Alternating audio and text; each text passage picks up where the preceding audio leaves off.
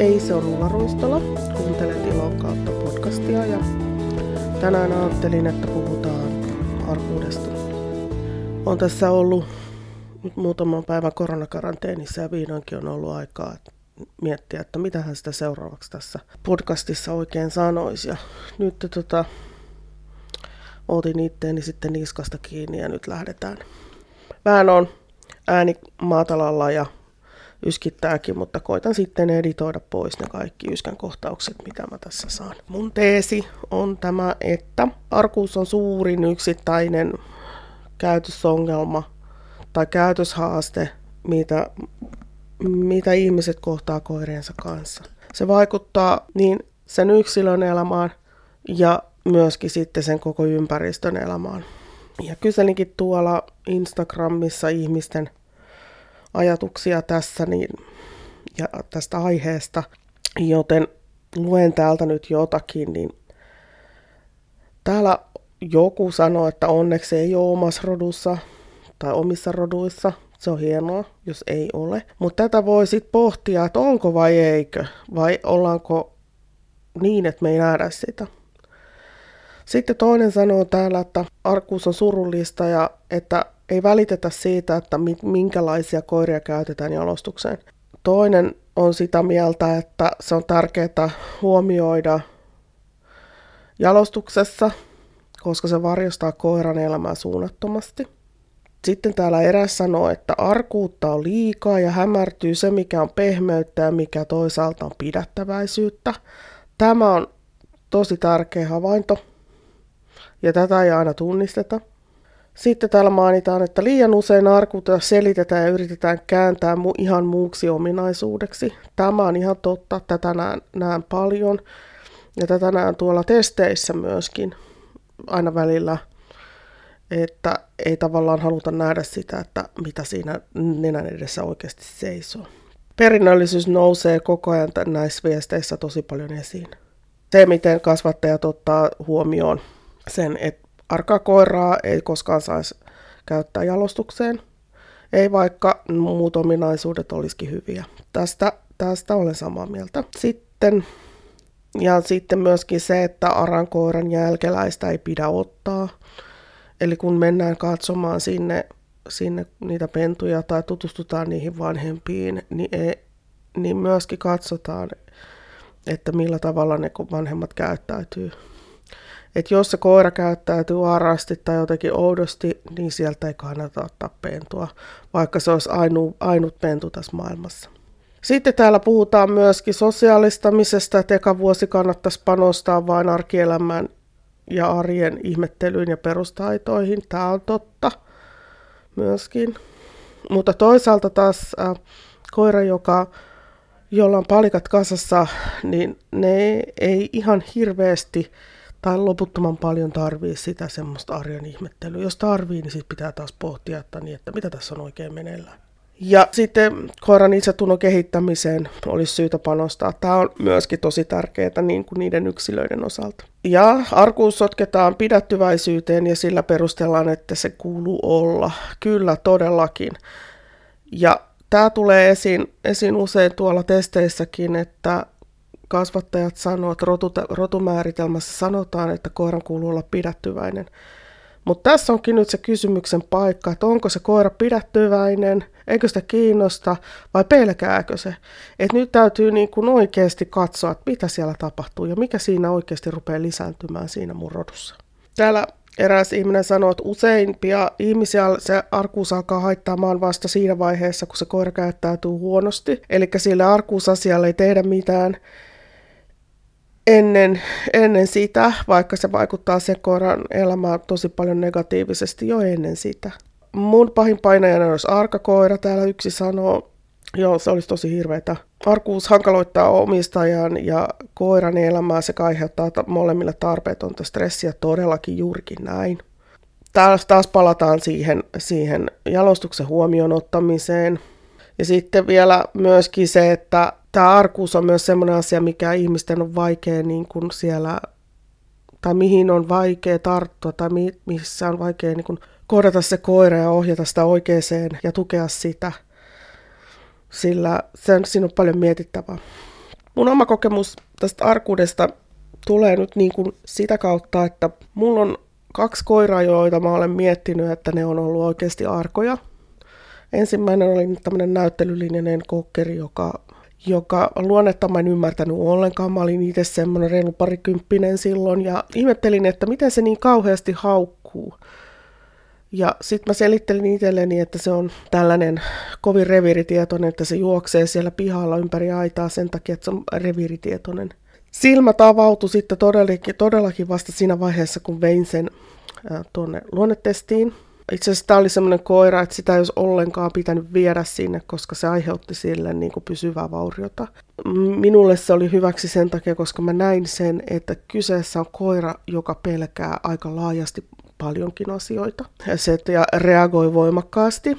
Ja tämä oli tämmöinen niin pelkoona niin kuin aktiivisella käytöksellä reagoiva koira. Se on ollut myöskin mun kaikkien aikojen paras näyttelykoira. Että se oli sertiä vaille muotovalio mutta sitten se muista syistä, niin doping-asioiden takia, niin se näyttelyura loppui silloin, kun ne doping-säännöt tuli. Sitten kun mä oikeasti katsoin, eli se koira sai siis minus 12 pistettä sieltä luonnetestistä, ja tämä oli ihan tosi tiukka paikka, mä tykkäsin siitä koirasta, mä olin kerkinyt kertaalle jo käyttää jalostuksenkin sitä, ja, mutta että silloin putosi suomut silmiltä, ja mä rupesin näkemään siltä koiralta kaiken näköistä. Se juoksi siellä pihalaidan ympäri sen takia, koska se pelkäs. Se purki sitä ahdistusta siihen, että se huusi kaikille, mitä siellä liikkuu.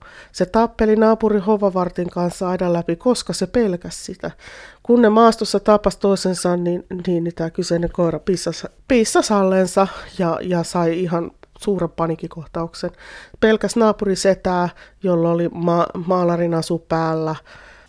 Että tota, vaikka se niin tuossa tuttujen ihmisten kanssa oli valtavan sosiaalinen ja näyttelyympäristössä esiintyi hyvin, niin kuitenkin äh, se, mitä se siellä arjessa ilmensi monissa tilanteissa, niin, niin oikeasti viittasi siihen, että si, siinä oli meillä oikeasti arkakoira kyseessä.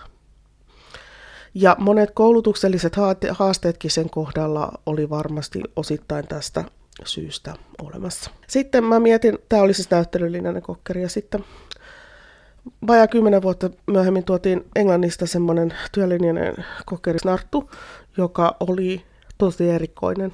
Siis mä olen aina ajatellut, että se oli jotenkin autistinen, mutta että jälkikäteen kun pohtii, niin voi olla, että kyseessä oli ennemminkin tosi tosi iso pehmeys, joka, joka vaikeutti sen koiran niin kuin kouluttava, kouluttamista ja sen käyttöä merkittävästi. Että tavallaan tämä koira oli semmoinen, että se helposti niin kuin häipyi paikalta, painu passiivisuuteen, vältteli kontaktia, mutta silloinkaan mä en ihan sitä ymmärtänyt, koska se oli vaikeasti tulkittava, kun se oikeasti niin kuin, sitä ei selkeästi vaikuttanut niin kuin, pelottavan ihmiset eikä, eikä tilanteet, mutta että että sitten nämä tällä, eikä äänetkään pelottanut sitä, mutta että sillä oli selkeästi tämmöistä niin kuin ihmiseen ja tilanteisiin suuntautuvaa, tai tilanteessa, jossa oli vähänkin jotain haasteellista, niin se poistui henkisesti paikalta. Tämä ei ole arkuutta, niin kyllä se nyt varmasti on, on niin kuin mun tulkinnan mukaan loppupeleissä kuitenkin sitä. Tämän lisäksi mulla on myös tällainen koira, joka on nyt meilläkin, joka on tämmöinen pessimisti. Ja silläkin on pehmeyttä, mutta mä olen ajatellut, että, että sen kyseisen koiran kohdalla niin kyse ei ole liiallisesta pehmeydestä eli arkuudesta. Et sehän on semmoinen, että, että tota, sitä on aina täytynyt niin kuin, käsitellä hil- silkkihansikkain, koska se pidä siitä, että sille sanotaan tuhmasti tai siihen kosketaan niin kuin tiukemmin. Ja näin, että sen kanssa on täytynyt opetella niin tämä tämmöinen tämmöinen niin todella pehmeä kouluttaminen. Mutta sen sijaan se on siis aina ollut siis todella hyvä työkoira. Ää, kestää kaikki paukut, ei hajoa, ää, ei hajoa niin kuin ihmistilanteissa, ei, ei pelkää ihmisiä. Et se mitä sillä on, niin se haukkuu kaikki talon sisääntulijat, mutta sitten se sen jälkeen kiipeä niiden syliin. Mutta et, et näiden niin kun koiden kohdalla niin on täytynyt joka, jokaisen kanssa erikseen pohtia, että mistä on kysymys. Sen lisäksi vielä työkseni koulutan koiria, eli mun valmennuksessa on käynyt satoja, voi olla, että jopa tuhat alkaa mennä eri. Ja tota, sen lisäksi mä olen kolmisen sataa koiraa te- testannut niillä Smart Dog-testeillä. Eli alkaa olla siis tämmöinen jonkinlainen niin kuin käsitys siitä, mikä on mitäkin. Ja tuolla Smart Dog-testeissä, niin vaikka me ei testata siellä varsinaisesti arkuutta tai rohkeutta, mutta kyllä se sieltä tulee aika hyvin esiin monellakin tavalla. Ja joskus on niin, kuin niin että joutuu ihan pohtimaan, että millä lailla tämän koiran kanssa nyt edetään, että sille jää tästä testistä hyvä mieli. Koska meidän tarkoitus ei kuitenkaan aiheuttaa sille koiralle pahaa mieltä. Ja, ja jos, jos selkeästi siinä testissä on, niin kuin, vaikka me ei oikeasti pelotella, niin jotakin sellaista, mikä saa sen koiran niin kuin ka- olemaan kauhuissaan tai pelkäämään, että mikä siinä koirassa silloin on. Että jos ei se esimerkiksi pysty laittamaan nenänsä meidän sylinterin sisään, tai uskalla tulla edes katsomaan, tai ei uskalla työntää nenänsä niihin meidän elekippoihin, tai ei halua tulla katsomaan, ei anna koko testin aikana koskea minuun. Väistää kaikkia testaajan liikkeitä. Mm. Tulee paha mieli, kun ei ymmärrä. Siis, eli palkkion poisto on tosi raju teko sen koiran mielestä. Palkkion poistolla tarkoitan siis sitä, että jos se koira tekee ikään kuin meidän kannalta väärän suorituksen, niin siltä otetaan karkki pois sieltä. Näin. Ja samoinhan tuolla myöskin myöskin kursseilla joskus koiria, joiden kanssa joudutaan tekemään erikoistoimenpiteitä. Eli joudutaan käyttämään näköesteitä, koska ne häiriintyy toisesta koirista niin valtavasti ähm, niin kuin pelon kannalta. Tai sitten me joudutaan, tässä oli syksyllä yksi koira, joka jonka kanssa tehtiin peruskurssin yhteydessä semmoinen sopimus, että ne tulee puoli tuntia aikaisemmin, että niiden kanssa mä, me voidaan harjoitella niiden kanssa erikseen, koska ne ei sopeutunut siihen, siihen ryhmätilanteeseen lainkaan. Tämä on kyllä tämä on niin monisyinen syinen tuota, no, aihe. Mikä siellä sitten on, on, mikä on arkuus, arkuuden suhde, suhde tavallaan pehmeyteen, kun nämä on niin kuin käytännössä sama asia. Mutta toisaalta sitten taas, milloin se koira on niin kuin liian pehmeä ja milloin se on niin kuin tavallaan tämmöinen hyväksyttävissä oleva pehmeys. Koska eihän me nyt, ne on, no persoonallisuustyyppejä on koirissa paljonkin, ne on hyvin erilaisia. Niin eihän me nyt tota no, niin voida olettaakaan, että maailmassa niin kuin kaikki koirat olisi rohkeita ja spontaaneja ja ei kukaan jaksaisi semmoisen koirapopulaation kanssa, jota olisi niin, kuin niin jotenkin, jotenkin voimakkaan aktiivisia ja reipashenkisiä että täytyyhän meillä niin kuin olla joku, joku raja siinä, että mikä on, mikä on hyväksyttävää pehmeyttä ja mikä on ei hyväksyttävää pehmeyttä. Sitten mikä, minkä mä olen kokenut siinä, tai oppinut tuntemaan ja ymmärtämään vasta niin kuin vuosien vaiheessa, että se ei, ei, niin kuin, koska mä en ole mikä tunnetyyppi, mä olen toiminnan nainen ja, ja, ja tota, mulle, mun on joskus vaikea niin kuin katsoa, että että miten muut reagoi siihen, mitä, mitä kulloinkin tehdään. Niin, mutta että, siis se, mikä on tässä tärkeää, on, että, että se on todellinen hyvinvointihaaste sille yksilölle, koska ahdistunut ja pelkäävä koira ei voi hyvin, se voi huonosti. Nyt kun me omistetaan koiria, me kasvatetaan koiria, niin meidän tehtävänä on huolehtia siitä, että niiden elämä on tasapainosta ja ne voi hyvin että mitä huonommin ne voi, mitä enemmän ne pelkää tai ne on ahdistuneita, niin sitä enemmän ne voi huonosti. Ja sitten siellä rupeaa tulemaan myöskin niin kuin muita, muita tällaisia lieveilmiöitä, niin kuin esimerkiksi opittua avuttomuutta, eli siitä, että se koira passivoituu. Passivoituu eikä tee mitään. Tätä näkee esimerkiksi noissa tämmöisissä trimmaustoimenpiteissä tai kyneleikkaamisessa, että, että se koira on oppinut, että hän ei voi niin kuin reagoida muulla tavalla kuin tällä, koska ei siitä ole mitään hyötyä. Tämä on myöskin semmoinen tila, niin kuin negatiivinen mielentila, mutta ylipäätänsä se, että me katsotaan ja me hyväksytään se, että niillä koirilla on, on niin kuin paha olla ja meidän velvollisuus on huolehtia siitä, että ne voi paremmin. Tämä sisältää siis se, että meidän täytyy niin kuin osata ohjata niitä, meidän pitää osata niin kuin koulutuksella auttaa niitä, meidän pitää osata niin kuin muokata ympäristöä, meidän pitää ehkä hommata jälkehystä niihin ja meidän pitää myöskin pohtia meidän jalostusvalintoja. Ja miten tämä tällainen arkuus nyt sitten näkyy? Se voi olla, ne voi olla arkoja suhteessa ihmiseen, Eli ne saattaa olla, tota, no, niin pelkää hyvinkin paljon ihmistä tuolla Smart Dog-testeissä, niin osa koirista niin selvä, selvästi suhtautuu pelokkaasti. Ei mikään ihan valtavan iso prosentti niin kuin selkeästi pelokkaasti, mutta että siellä myöskin on niitä, jotka selkeästi niin kuin lähtee pakittamaan ja väistämään. Mutta ei ne kaikki reagoi haukulla. Ne saattaa niin kuin reagoida hyvinkin passiivisesti siihen, siihen pelkoon. Sitten toiset koirat ehdottomasti ei pysty esimerkiksi harrastamaan mitä, koska pelkää toisia koiria. Tai sitten ei pysty kävelemään normaalina vuorokauden aikoina tuolla kaduilla, koska pelkää toisia koirista. Että osa hihnahaasteista johtuu siitä, että koirat pelkää toisia koiria. Sitten erilaiset alusta-arkuudet, korkeuteen liittyvät arkuudet. Sitten on paikat, Eli kun koira tuodaan, vaikka tuossa Smart Dog-testissä, kun tuodaan siihen vieraaseen tilaan, niin miten se tutustuu siihen, että tutustuuko se siihen vai eikö se uskalla tutustua siihen. Et koira, joka pelkää vieraita tiloja tai uusia paikkoja, niin sitä ei oikeasti voi viedä mihinkään, koska se on jatkuvasti sit pelokas. Erilaiset asiat. Tuolla testeissä justiissa selkeästi näkyy nämä meidän testivälineet on sellaisia, mitä ne saattaa ihan hirveästi pelätä.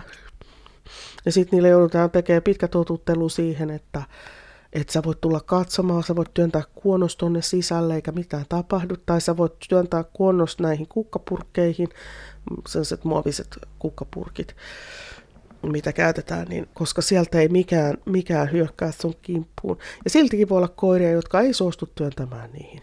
Päätään, namit pitää aina antaa niille. Tämä on semmoinen kanssa, mikä on niin kuin oikeasti pelkoa.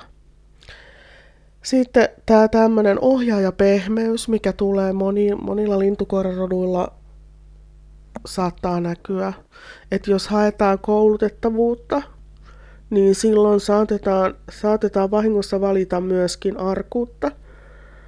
Ja et, et si, siinä pitäisi niin kuin pohtia, että mikä siinä on koulutettavuutta – ja mikä siinä on arkuutta. Että tota, jos on kovin ohjaaja pehmeä koira, niin se on vaikea koulutettava. Se asettaa ohjaajalle niin valtavia haasteita. Ja sitten toisaalta, että jos, jos koira niin koko ajan jotenkin jännittää sitä ohjaajaa ja ohjaajan reaktiota, niin ei se nyt sillekään tietenkään ole mikään miellyttävä olotila. Sitten tämä tämmöinen toimintakyvypuute, eli kun koira koira tulee johonkin tilanteeseen tai sille tehdään, teetetään jotain uutta tehtävää tai näin, ja sitten niille tulee ja, ihan totaalinen jarru päälle. Tätähän voi tapahtua tietysti kaikille koirillekin, kun ne hämmentyy tarpeeksi, mutta sitten pitää pohtia, että mi, missä vaiheessa toimintakyvyn puute on liiallista ja missä vaiheessa se menee niin kuin arkuuden puolelle. Nämä ei ole missään nimessä mitenkään helppoja asioita. Mutta tämä on niinku se kaikkein tärkein pohdittava asia ylipäätänsä siinä koiran elämässä on, on niinku se, että koiran ja sitten myöskin niiden perheiden ja näin niin kuin elämässä on, että siellä koiralla olisi tarvittavat palikat niin kuin siihen, että ne selviytyy siitä arjesta ilman mitään suuria stressejä. Tähän aiheeseen liittyy tämä tämmöinen optimistisuus ja pessimistisyys tämmöiset arat koirat, niin nehän suhtautuu luonnollisesti pessimistisesti erilaisiin tilanteisiin, asioihin, tilaisuuksiin, tehtäviin. Et ne on semmoisia, niin että jos asiat voi mennä pieleen, niin ne menee pieleen. Tai sitten niin kuin se, että myöskin tuohon pessimistisyyteen saattaa liittyä tämä tunnollisuusaspekti, että ne koirat, jotka on kovin tunnollisia, niin niille saattaa myöskin olla niin kuin – iso stressi se, että tulee joku muutostilanteeseen tai, tai tapahtuukin, kuuluu joku ääni tai, tai heiltä otetaan palkkio pois tai mikä, mitä tahansa siellä tapahtuu. Et ne, niin kun, myöskin, ne saattaa myöskin reagoida vahvasti siihen oma, omaan epäonnistumiseen. Sitten on tietysti osa koirista on optimisteja ja tämmöinen optimistinen koira, niin sehän on yleensä rohkea. koska ei ole optimistinen yksilö, niin se ei useinkaan näe vaaroja. Tietenkin niin kuin siinäkin on rajansa, että, että, että pitäisikö niin kuin kuitenkin koirien tai ihmisten niin kuin ymmärtää, että ei, ei ne niin kuin kaikki asiat tässä maailmassa ole niin kuin turvallisiakaan. Mutta että se optimistinen suhtautuminen ihmisiin, toisiin koiriin, asioihin, ääniin ja näin, niin se on tässä modernissa yhteiskunnassa kuitenkin koiran kannalta helpompaa kuin se, että ne suhtautuu pessimistisesti. Ja nämä on persoonallisuuspiirteitä, joita pitää pohtia siinä. Ja sitten jos alostuksessa niin kuin valitsee yhdistelmiä niin, että jos toinen on niin selkeästi pessimistisesti suhtautuu niin sille täytyisi kyllä melkein saada sitten joku optimistinen häpikoulaki koira pariksi, koska me ei haluta, että se pessimismi lisää. Koska mä en tarkoita sitä, että se pessimistisesti suhtautuvat kaik- koirat kaikki on sarkoja. Eli tämäkin on taas semmoinen, mitä ehkä pitäisi niin kuin, todellakin arvioida ja ehkä kysyä myöskin muiden mielipiteitä siitä asiasta. Että ei, ole, ei ole ihan yksinkertaista. Ja jos meillä on tämmöinen Koira, joka suhtautuu pessimistisesti tai arasti johonkin asiaan, niin mehän voidaan tukea koiran yleistä optimistisuutta. Ja me voidaan järjestää tällaisia tilanteita koulutuksella, missä se koira saa palkion siitä, että se on utelias. Eli me voidaan kannustaa uteliaisuuteen. Mutta tätäkään ei voi niin kuin narkojen koirien kohdalla tehdä niin kuin ronskisti, reipashenkisesti, vaan tässä täytyy koko ajan seurata sitä, että mitä siellä tapahtuu siellä koirassa. Ja ne ei saa pelästyä. Niillä ei saa niin kuin harjoittelun aikana koskaan, koskaan tulla paha mieli, koska se rakentaa meillä, meillä siitä, sitä negatiivista pääomaa sinne. Sitten me voitaisiin kannustaa näitä meidän varovaisia arkoja ja koiria niin kuin tällaiseen röyhkeämpään käytökseen,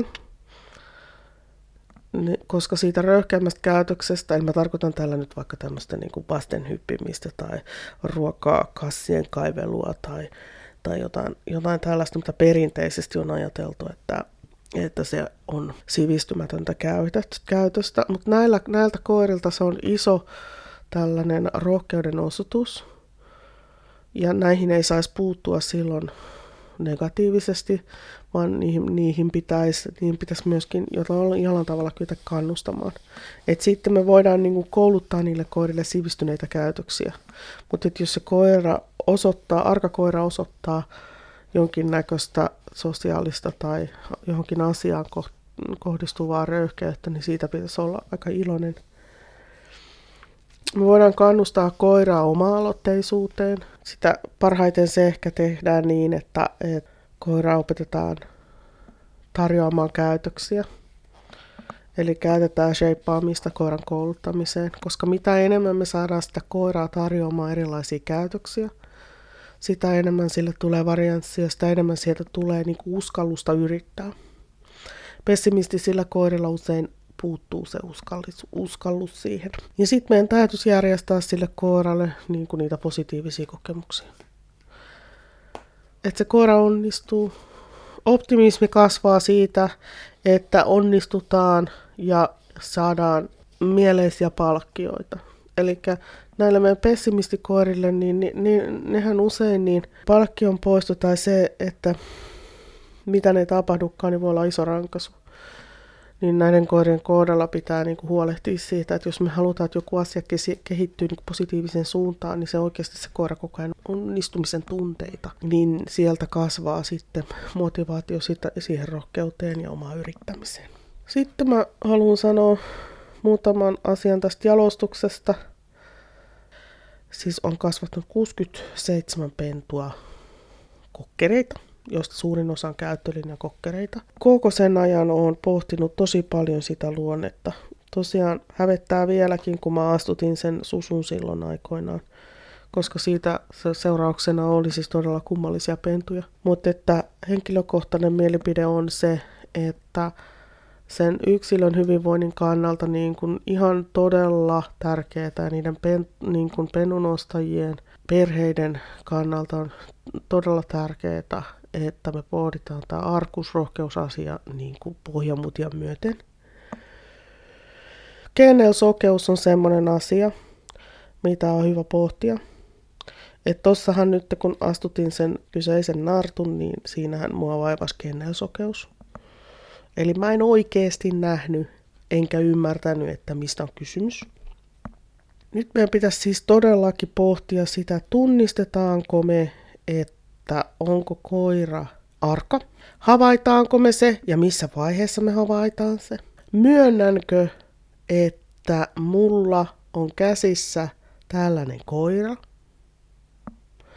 ja hyväksynkö mä sen, että näin on, koska tämä myöntäminen ja hyväksyminen on, on kriittistä luonteenjalostuksen kohdalla. Kun me myönnetään, hyväksytään, niin me osataan todennäköisesti myöskin tehdä oikeita ratkaisuja. Aran koiran käyttäminen jalostukseen, niin sukutaulu ei ole mikään syy käyttää arkaa koiraa jalostukseen. Hitot siitä sukutaulusta, jos se koira on arka. Tulokset eivät myöskään ole mikään syy käyttää arkaa koiraa jalostukseen. Kun ne tulokset sellaisinaan eivät periydy, myöskin ohjaajan merkitys yleensä tulosten saamiseen on iso. Sitten jos käytät tarkaa koiraa jalostukseen, niin voi ollakin, että sieltä tulee sitten ihan valtavasti niitä ikäviä asioita kuitenkin niihin pentuihin, jotka eivät sitten ehkä päädykään näin menestyksekkään ihmisen tai kouluttajan käsiin. Sitten kauneus, rodunomainen ulkonäkö ei ole myöskään mikään syy käyttää arkaa koiraa jalostukseen. Ei se koira tee sillä kauniilla ulkonäöllä mitään, jos sen pääkoppa ei ole kasassa. Sekään ei ole mikään syy, että se on tuontikoira. Ei me tehdä mitään semmoisella tuontikoiralla, joka on arka. Vaikka sillä olisi kuin, kuin erikoinen sukutaulu tai hieno sukutaulu tahansa. Koska se koiran käytös eh, niin kuin ilmentää sitä, että siellä on sukutaulussakin enemmänkin tätä asiaa. Siis nythän meidän täytyy sitten keskittyä meidän jalostusvalintoihin. Eli me valitaan yksi rohkeita koiria. Koiria, joilla ei ole käytöshäiriöitä tämän suhteen. Ja valitaan ylipäätänsä koiran käytös valintakriteeriksi numero yksi, koska silloin me todennäköisesti valitaan myöskin tervettä koiraa, koska usein tuommoiset muutokset tai käytökset siellä käytökseen liittyvät haasteet voi liittyä myöskin siihen, että siellä on jotain klappia siellä terveydessä, niin fyysisessä terveydessä. Sitten meidän täytyisi pohtia niiden meidän jalostusyksilöiden leikkisyyttä.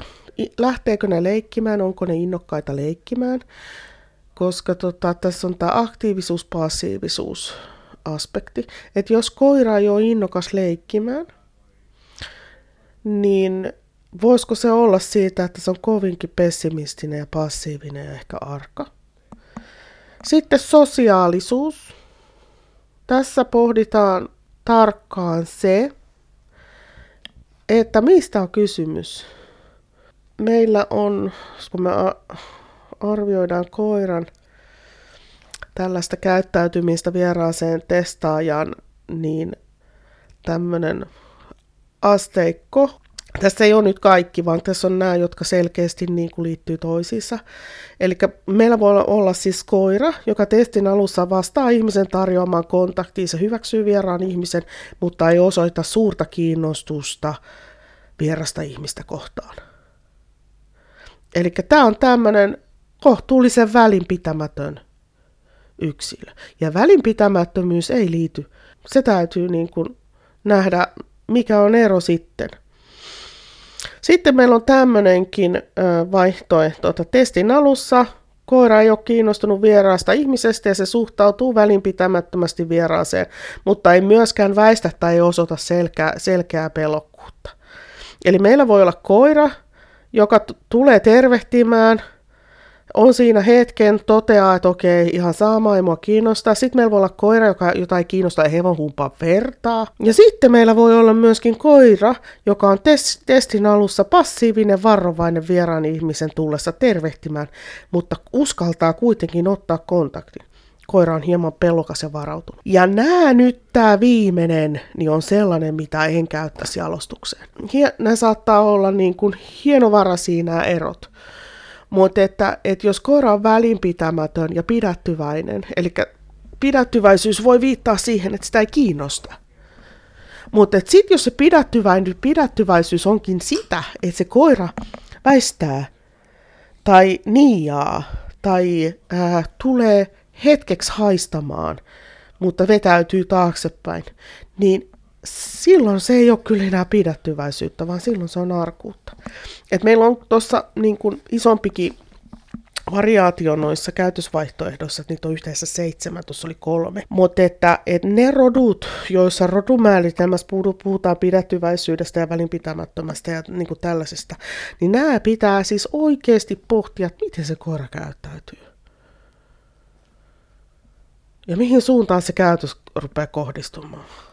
Ja väistä, väistääkö se koira niin kuin sen takia, että sitä ei kiinnosta, vai sen takia, että se ei aidosti oikeasti halua, että, että siihen otetaan kontaktia. Tämä, on tar- tämä täytyisi niin kuin oikeasti pohtia ja myöskin nähdä ja myöskin myöntää, että ehkä mun rodussa saattaa yleistyä nyt sellainen käytös, mi- missä ei niin kuin ole, mikä ei ole hyödyllistä kenenkään kannalta. Tähän liittyy myöskin se, että pitäisi pohtia sitä, että valitaanko passiivista ja helppoa käytöstä – mihin saattaa siis liittyä se, että koira on pelokasta ja ahdistunut, mutta se ei ehkä näytä sitä kauhean selvästi. Ei toki aina voi aina on niin, että helppo ja passiivinen koira on arka mutta, mutta siinä pitää niin nähdä, että onko kyse siitä arkuudesta vai onko, se, onko kyse jostakin muusta.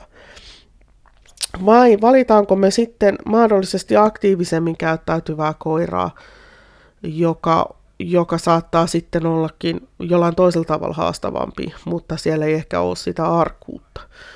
Ja tiedän, että tämä on haaste nimenomaan niille, jotka kasvattaa lemmikkejä, koska ne, jotka haluaa lemmikkikoiria, niin ne ei yleensä halua mitään haastavia koiria. Mutta kun siinä voi käydä just niin, että jos me, jos me jalostetaan tällaista niin kuin ei niin rohkeata ja reipasta ja vähän passiivisempaa koiraa, niin että meillä lähteekin arkuus yleistymään siinä rodussa. Ja kukaan lemmikinomista ei halua arkaa koiraa, se on kyllä ihan varma. Nämä on sellaisia asioita, mitä on niinku pakko vaan ihmisen pohtia. Sitten mä kävin kattelemassa tämmöisiä erilaisia niin kuin tieteellisiä artikkeleita ja tutkimuksia.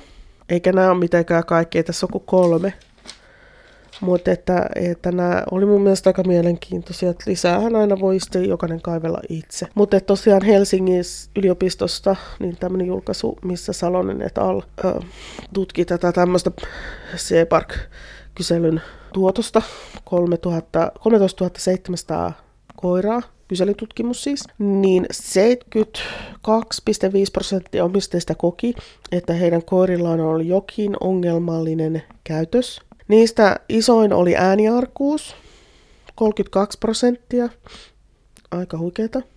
Sitten oli tämmöinen muu arkuus, 29 prosenttia koirista. Näihin liittyy nyt niin kuin vieraat koirat, niin 29 prosenttia, vieraat ihmiset 15 prosenttia, uudet tilanteet 11 prosenttia ja sitten huom, alustat ja korkeat paikat, 32,5 prosenttia koirista. Että aika huikeita lukuja. Ja näihin pääsisi siis tosiaankin vaikuttaa sillä lailla, että me valittaisiin niin jalostuksen rohkeita koiria. Että jos yhden ainoan toivomuksen saisi kasvattajille niin kuin esittää, niin koko koirapopulaation hyvinvoinnin kannalta olisi merkityksellistä, että valittaisiin ar- rohkeita koiria jalostukseen. Sitten siinä samassa he, suomalaisessa tutkimuksessa niin äh, naartut oli pelokkaampia. Ja sitten ääniarkuus lisääntyy iän myötä. Et siellä on paljon muutakin siellä tutkimuksessa mainittavaa, mutta et, et en nyt tämmöisen podcastin aikana niin käy niitä kaikkia läpi. Sitten oli tämmöinen ruotsalaisen Egrenin tekemä artikkeli, missä puhuttiin MH-kuvauksesta. Ja siinä todettiin että kanssa, että jokapäiväiseen käytökseen vaikuttaa ikä, sukupuoli ja rotu. Ja tässä, kun se testiasetelma oli ihan toinen kuin tuossa toisessa artikkelissa, niin saatiin pienempiä lukia arkuuteen ja aggressioon kuin tuossa edellisessä. Sen verran siinä oli kuitenkin, että työkoirarotujen ja ei-työkoirien välillä niin on ero. Työkoirat on rohkeampia, ne on leikkisämpiä ja ne on paremmin koulutettavissa. Ja sitten tota, tämmöiset ähm, niin käytöksen perinnöllisyysastet on äh, niin kuin alhaisesta tuommoiseen keskivertoon mutta geneettiset korrelaatiot on taas tämmöisestä keskiverrosta korkeaan tämmöisissä joka käyttö, jokapäiväisessä käytöksessä. Tuossa MH-kuvaus on, on niin kuin hyvä mittari käytöksen tutkimiseen.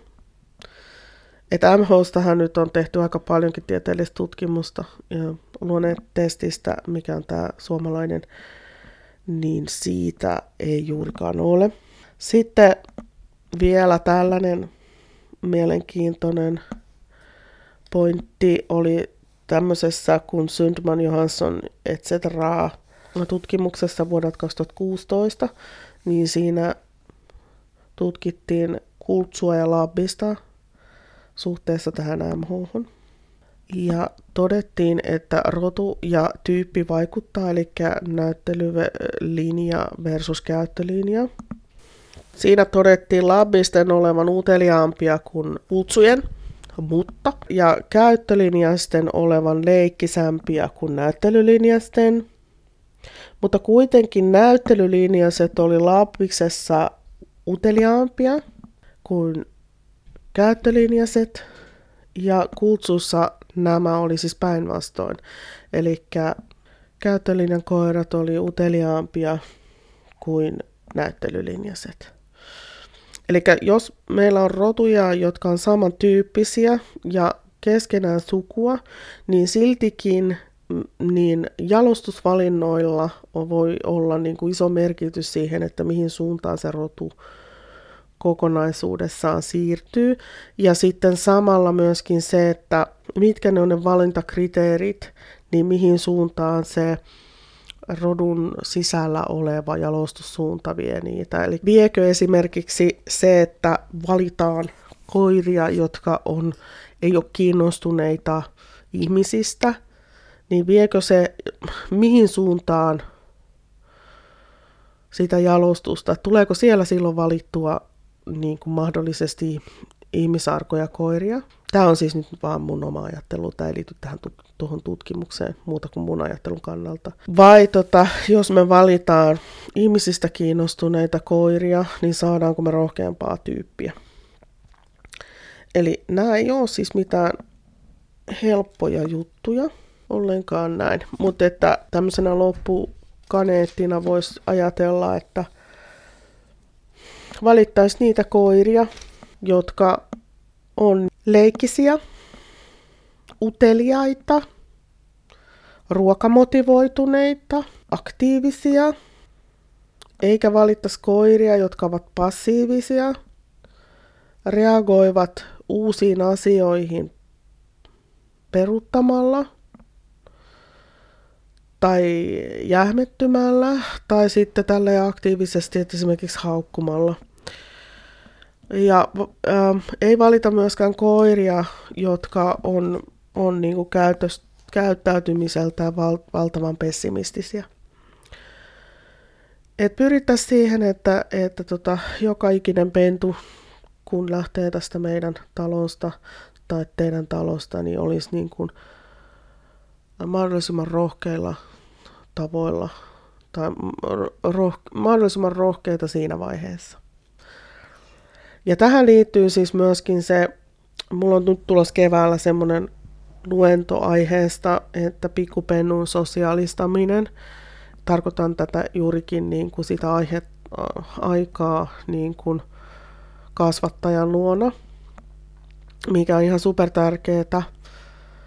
niin se on maaliskuussa tulossa. Se ei vielä ole myynnissä verkkokaupassa, koska se ei ole ihan valmis se luento. Pidän sen ensin yksityisesti ja sitten, sitten paan myyntiin sen helmikuussa. Mutta että sen enempää en tässä nyt siihen sosiaalistamiseen puutu. Ja, mutta että nythän meillä on myöskin siellä verkkokaupassa myytävänä tämä tämmöinen herkät henkat ja helinät webinaari. Ei nyt niin kuin, puutu tähän jalostusasiaan mitenkään, vaan sen näiden meidän herkkien henkkojen ja helinöiden niin kuin, elämän helpottamiseen, kouluttamiseen ja harrastamiseen niiden kanssa. Eipä mulla sitten nyt muuta, kun katelkaa niitä koiria, ymmärtäkää niitä ja tehkää hyviä valintoja. Se on moro.